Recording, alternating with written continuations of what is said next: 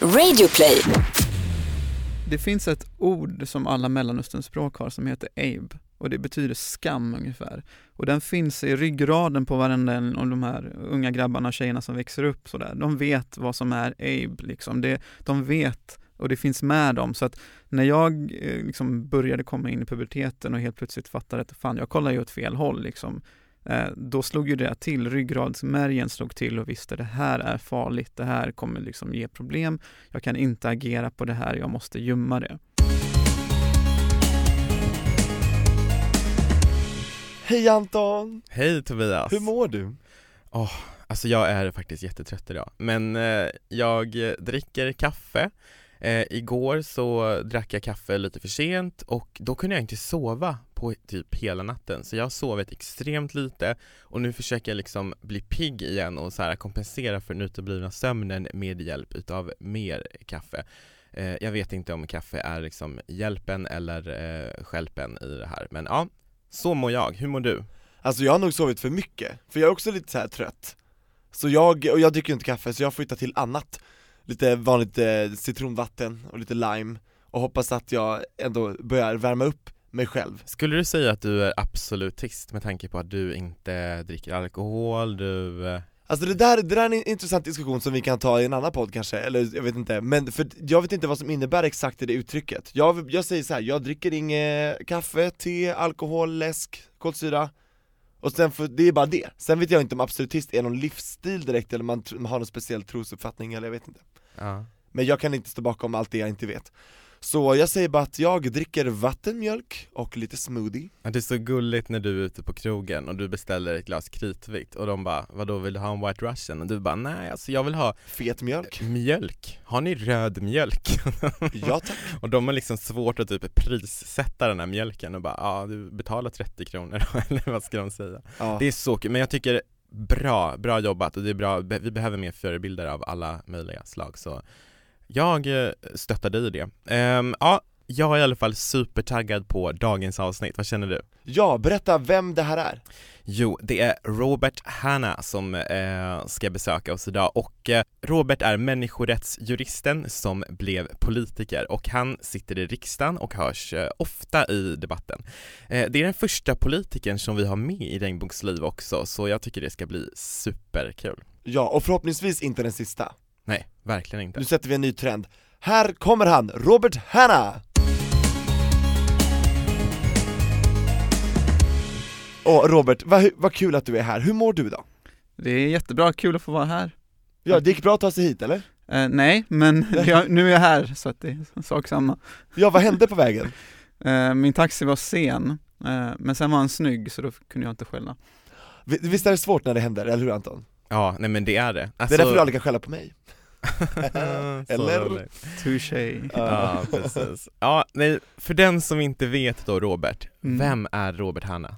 Jag är en 31-årig göteborgare som, ehm, ja, gillar att arbeta för människors rättigheter. Eh, är uppvuxen eh, i Göteborgs förorter, har uh, utländsk bakgrund men är född här i Sverige. Um, utbildad jurist som trodde jag skulle rädda världen genom, genom att bli diplomat men som sen insåg att det fanns en kamp att föra här också, hemma i Sverige. Så att eh, då växlade jag om och blev politiker. Är det inte ganska klassiskt att eh, personer på juristlinjen vill rädda världen? Jo, eller så vill de bli affärsjurister och tjäna cash. För jag eh, har läst lite juridik på högskolan och i min klass, då ville alla så här, alla skulle jobba pro bono, Mm. alla skulle liksom jobba för Sida, de skulle jobba för FN Alltså och ideellt och gratis, måste vi säga Ja precis, eh, men eh, och du liksom löpte ju linan ut här måste man ändå säga när Mm. du började arbeta med mänskliga rättigheter. Mm, absolut, alltså min bästa uppmaning till människor som går på juristlinjen eller statsvetare eller vilken utbildning som helst är att hålla ut. För det som hände var att många ändrade sig på tiden och tänkte nej det här är inte hållbart, eh, det finns ingen karriär i det hela. Innan jag blev ledamot så jobbade jag med bistånd, demokratibistånd och utbildade kvinnor och ungdomar i politik em, i Mellanöstern och eh, på Balkan. Så att det var verkligen någonting som jag kämpade för och arbetade för. Så att eh, vill man så kan man och det handlar om motivation och att in, våga hålla ut. Nu är det andra utmaningar, Mm. och då undrar jag, hur ser en vanlig vecka ut i Robert Hannas liv? Eh, kaos. Det är det? Nej men alltså, jag är politiker, jag kan vakna en dag och, och tro att jag ska göra vissa saker, sen eh, händer det någonting som eh, terroristattacken här i Stockholm eller att eh, någon tidning vill att man ska komma in eller sådär och så då, då måste man ju stoppa allting och göra det man eh, måste, behöver göra. Sen eh, jag jobbar ju dygnet runt. Jag svarar på Twitter, Instagram, Facebook etc. dygnet runt, liksom, ja, när jag är vaken helt enkelt. Så det finns liksom inte, jag har, det finns ingen normal vecka. Wow, men hur känns det att vara ständigt uppkopplad och ständigt behöva liksom uttala sig om saker? Man måste hitta sätt att faktiskt eh, göra vad fan som helst. Förstår du vad jag menar? Eh, det är jätteviktigt att hitta de där tomrummen också för att kunna ja, ta sig till gymmet eller liksom min största avkoppling är liksom titta på RuPaul's Drag Race. Alltså där kan vi verkligen relatera, Anton vi måste säga det, vi älskar showen. Mm. Kollar du nu på nionde säsongen som går nu? Ja, jag, alltså jag står ju på youtube och verkligen så här klickar, finns det någon som har lagt upp någonting? För jag kan ju inte jag, sen jag blev ledamot får jag inte göra någonting som inte liksom, Precis, för det finns men, ju tvivelaktiga sidor som lägger upp hela mm. programmet men det är inte helt lagligt Nej, men på youtube så Uh, Nina Bonina Brown är min favorit. Åh, oh, gud, ja. jag kan relatera. För hon är så här cosplay drag queen med känslor, hon är en riktig människa som liksom, ja, hon, hon har dåligt humör ibland, hon är liksom uh, avundsjuk ibland och sen kommer hon ut och bara så här är sig själv, jag tycker om det. Ja, och jag älskar ju Farah, Farahized. Ja men du liknar henne kanske lite. Tack! Ja, hon är skitsnygg. Bomb, blond, bomb eller vad säger jag? Blond bombshell. Blond bombshell, ja, exakt. med inslag av pink. Exakt. Power. Ja, alltså RuPaul's Drag Race, kolla på det om du vill, du som lyssnar. Men eh, tillbaka till Robert Hanna. Mm. Har du lyssnat på podden? Alltså ja. på våran podd? Eran podd har jag lyssnat, jag lyssnade på eh, Loreens avsnitt Åh, oh, vad tyckte du? Nej men den är bra, absolut. Jag tycker om Loreen, hon är lite så här eh, flower power, feminist liksom. Jag tycker om henne, hon, hon, eh, hon gör sin grej och sen får folk tycka om det eller inte. När hon gjorde liksom Euphoria, då tyckte folk om det. När hon gjorde det här i år, då tyckte folk inte om det. Men hon gjorde det, hon hon gjorde sin grej, jag tycker om det. Sitt statement. Ja, alltså jag älskar Loreen och vi var ju så säkra på att hon skulle gå till final så att vi ja, väntade ju med att sända hennes avsnitt mm. eh, till veckan efter Andra chansen, visst var det så? Ja, och sen så gick hon tyvärr inte vidare, det tycker jag är skandal, jag tycker absolut hon skulle gått till final Men eh, det var ju fler som tyvärr inte tyckte det Så är det ju, men mm. det var jättekul att höra om Loreens regnbågslivs förflutna, vad kul Kollar du någonting på eh, Melodifestivalen och Eurovision och sånt? Ehm, ibland. Jag, är, jag, jag, tycker om tävlingar. Sen är jag ju uppvuxen med hiphop och rap mer och tycker att det är bättre musik. Men eh, det är klart att det är en tävling, jag älskar tävlingar så att ja, jag försöker följa så gott det går. Men jag är inte den som håller på, det finns medlemmar i mitt parti som twittrar 300 gånger och håller på på Facebook och liksom varenda låt ska analyseras som, som en liksom politiknörd som man är liksom. Ja Facebook exploderar ju under mm. Mello och Twitter, och verkligen, ja gud ja. ja Ja, nej men intressant verkligen Du växte upp i Göteborgs förorter, som du nämnde tidigare mm. Hur upplevde du att bilden var där av homosexualitet? Den var tvådelad, dels fanns det den här, mm, alltså, det fulaste man kunde kalla någon, det var ju bög. Det var det sämsta av det sämsta, det var värre än kriminell, det var värre än liksom våldtäktsman. Bög var det värsta du kunde bli kallad där när jag växte upp. Samtidigt i, i hemmen skulle jag säga att det fanns ett ganska, det var ett ganska tabubelagt ämne, man pratade inte om det riktigt. Um, så, så att man kan väl konstatera att det var en otroligt negativ liksom um, um, bild av det hela.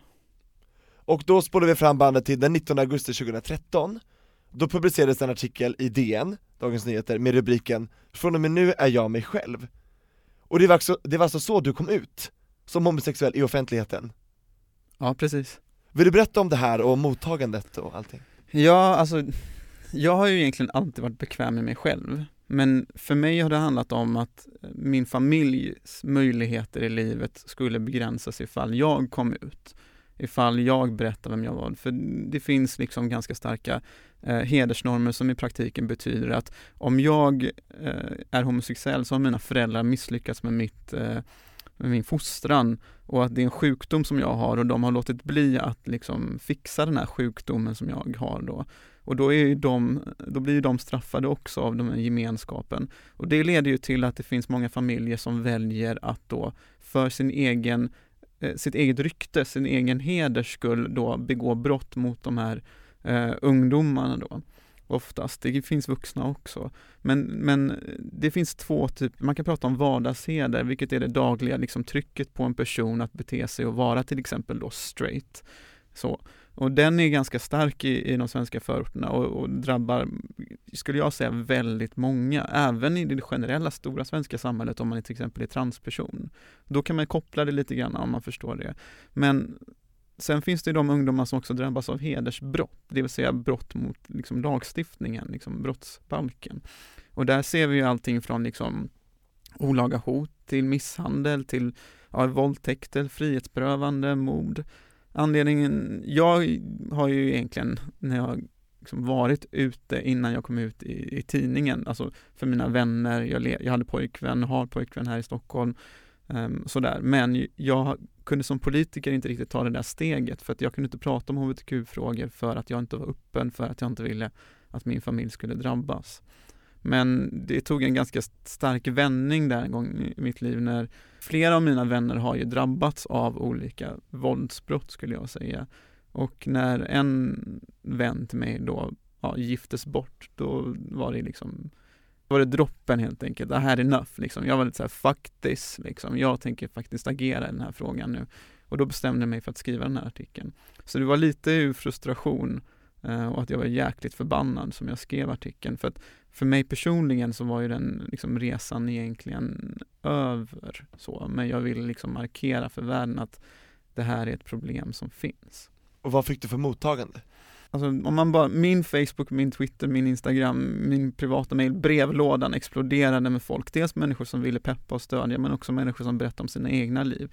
Och inte bara då hbtq-personer utan också många tjejer som berättade om sina egna liv.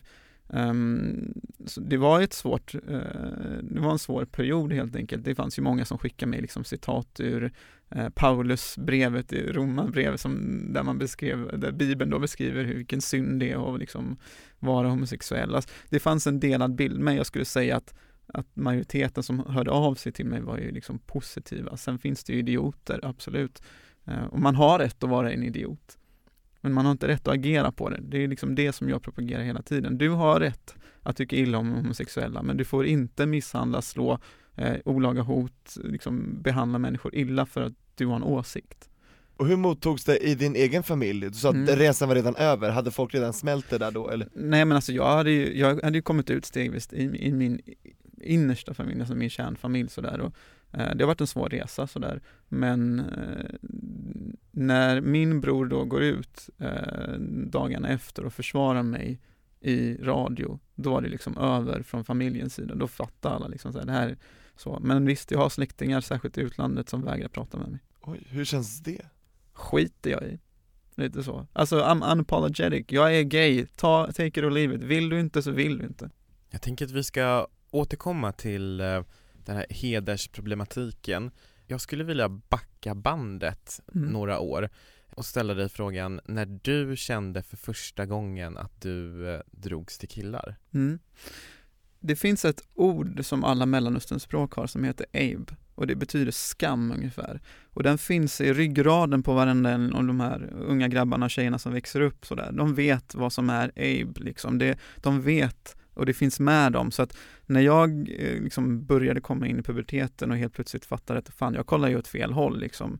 Eh, då slog ju det till, ryggradsmärgen slog till och visste det här är farligt, det här kommer liksom ge problem, jag kan inte agera på det här, jag måste gömma det. Vad skapade det för känslor i dig? Ja, men man blir mest förbannad på sig själv, vad fan, alltså vad är det för fel på mig? Så, alltså man tror ju att någonting är fel på en själv. Men det är det ju inte. Det är en högst naturlig känsla. Kommer du ihåg den första personen du berättade för? Um, ja, vem fan kan det vara? Jo, eh, jag tror det. Det var en, en tjejkompis såklart. Det är liksom alltid lättare. Och hur sa du det?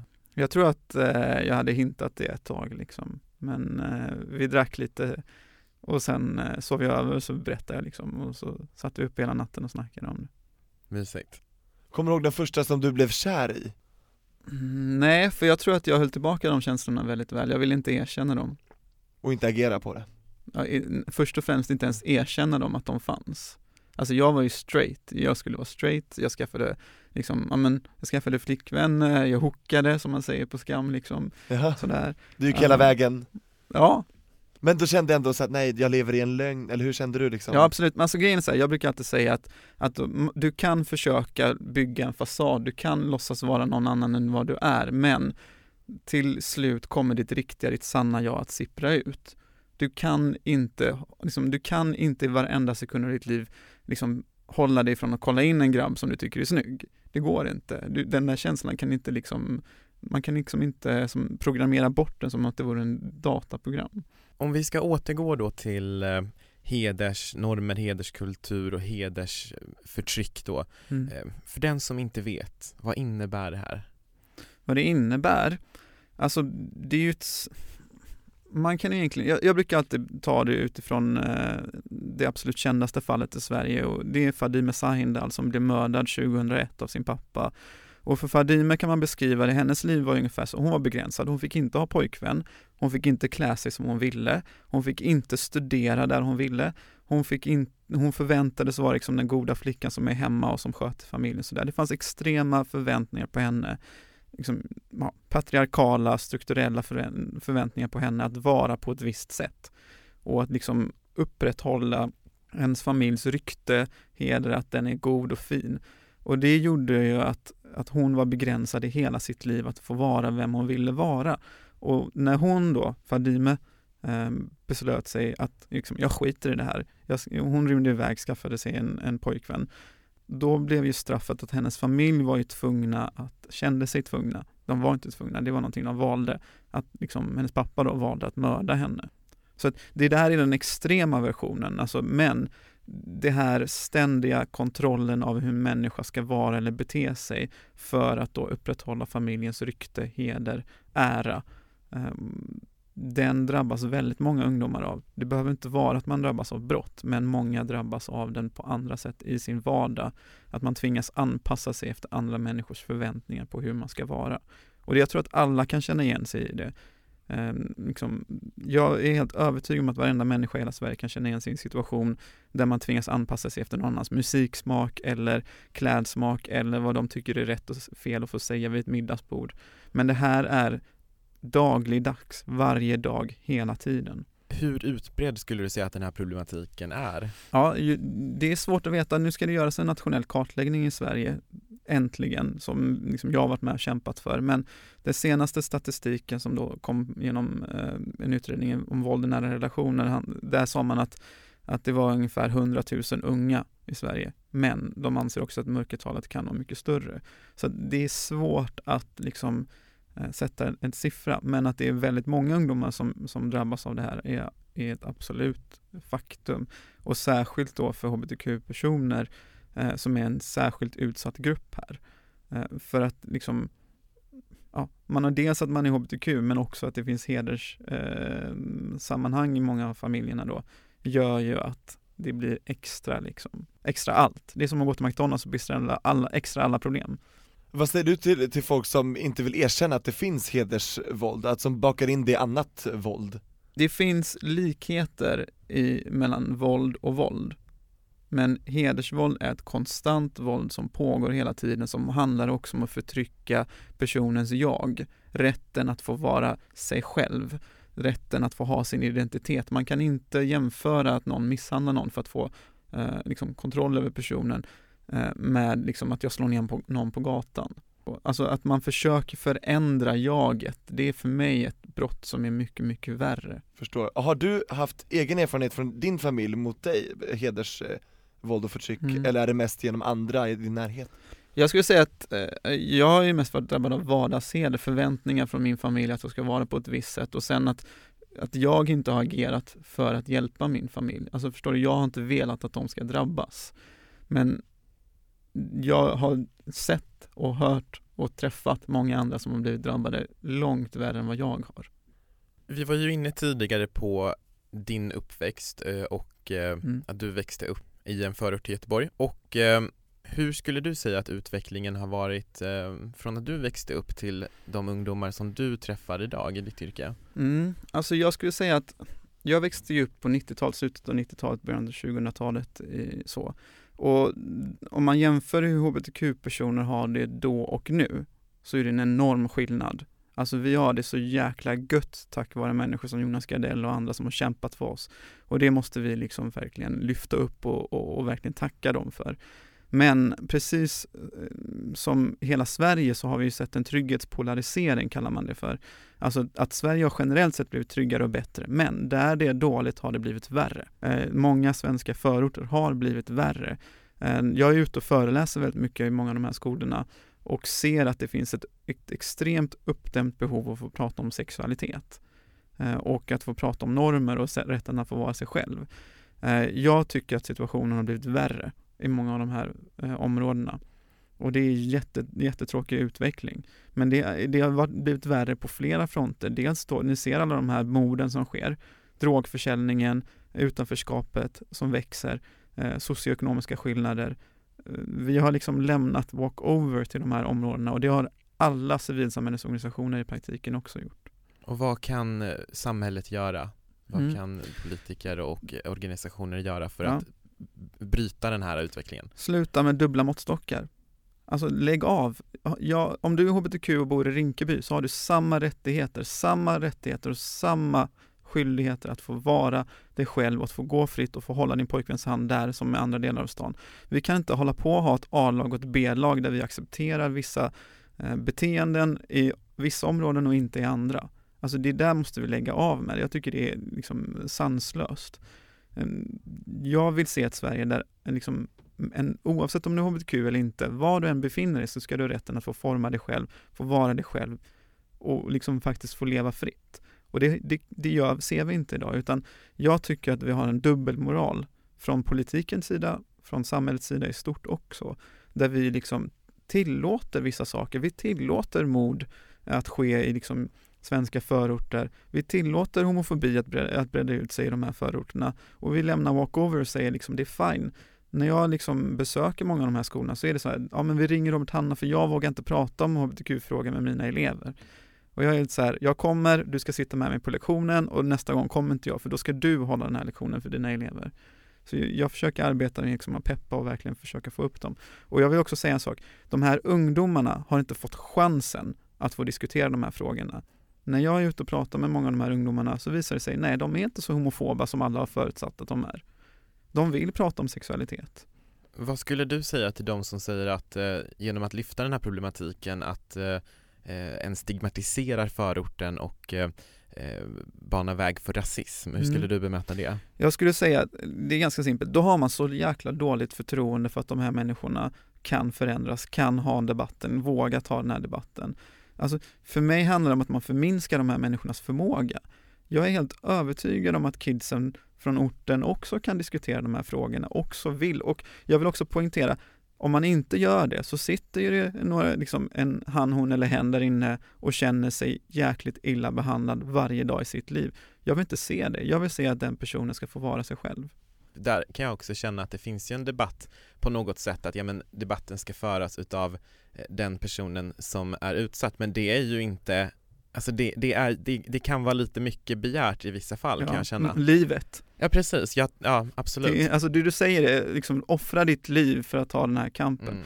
Alltså jag önskar och vill verkligen se att, att vi har samma måttstockar, att vi faktiskt säger det här är inte okej okay här och det är inte okej okay i innerstan heller och, och, och, och, jag blir faktiskt mörkrädd när jag ser att eh, den svenska hbtq-rörelsen som har varit så himla stark och kämpat för sina rättigheter helt plötsligt säger nej men de där, där borta, de offrar vi. Så, för vi, vi tycker att eh, Sverigedemokraterna är så himla hemska så de offrar vi där borta. Nej, vi ska inte låta det. Men och då måste man ju se vilket perspektiv man har. Alltså varför är man beredd att offra människors rättigheter för att då bekämpa en annan liksom, mörk kraft. Alltså, mitt mål är att bekämpa alla mörka krafter. Så hur skulle du säga då, för att sammanfatta Robert innan vi går på lyssnarbrev, mm. hur ska vi ena hbtq-rörelsen och förbättra för acceptansen av hbtq-personer i samhället? Generellt sett då? Ja precis, mm. vad har du för förslag? Alltså gå ut och ta era jäkla regnbågsflaggor om ni vågar och kan och gå på gatorna. Alltså så här, låt er inte begränsas av, av hedersnormer. De ungdomarna som inte kan och vågar göra det för att de är utsatta för, för brott eller kan riskera att göra det, fan de måste vi arbeta med för hårdast. Jag tycker vi tar in ett lyssnarbrev.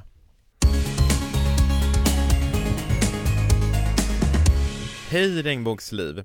Jag är en kille på 16 år och jag är kär i en annan kille.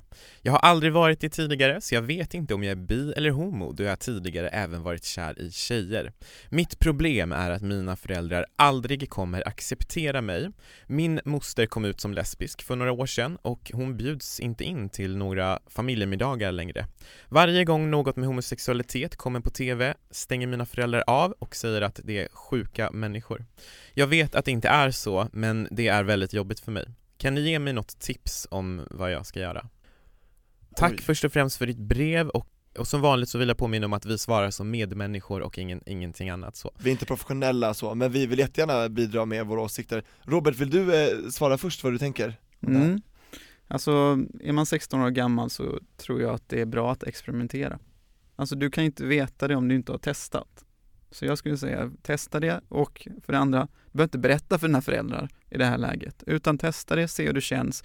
Om du inte känner dig liksom som en hbtq-person efteråt så, ja, fuck it, gå vidare.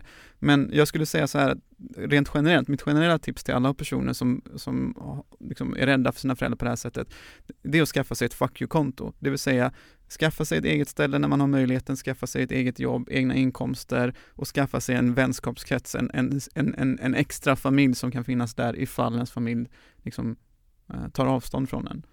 Och sen håller jag med dig, det finns en otrolig hets märker jag bland unga som skriver in till oss Anton, att man måste eh, bestämma läggningar hela tiden. Är jag homo, är jag bi, är jag pan, är jag det?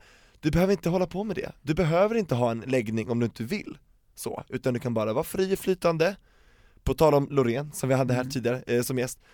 Du behöver inte bestämma, så. Men jag tror det då handlar mycket om eh, vårt behov av att placera oss i fack för att vi vill på något sätt, alltså det skapar ju en viss trygghet också. Och samhörighet, så jag fattar. Ja men Mm. precis, men jag håller helt och hållet med er. jag slår bara in öppna dörrar om jag fortsätter på det Men jag vill lägga till också att eh, våga liksom så här söka stöd, våga prata med kanske skolsköterskan, skolkuratorn Googla, gå in på, eh, jag tror det är ungdomsmottagningen.se eller va- var det finns liknande sidor eh, Skaffa internetkompisar, precis som Robert säger, utveckla ditt kontaktnät, du är inte ensam Precis, och det är bra att du nämnde det, professionella som har tystnadsplikt, det är de man ska gå till.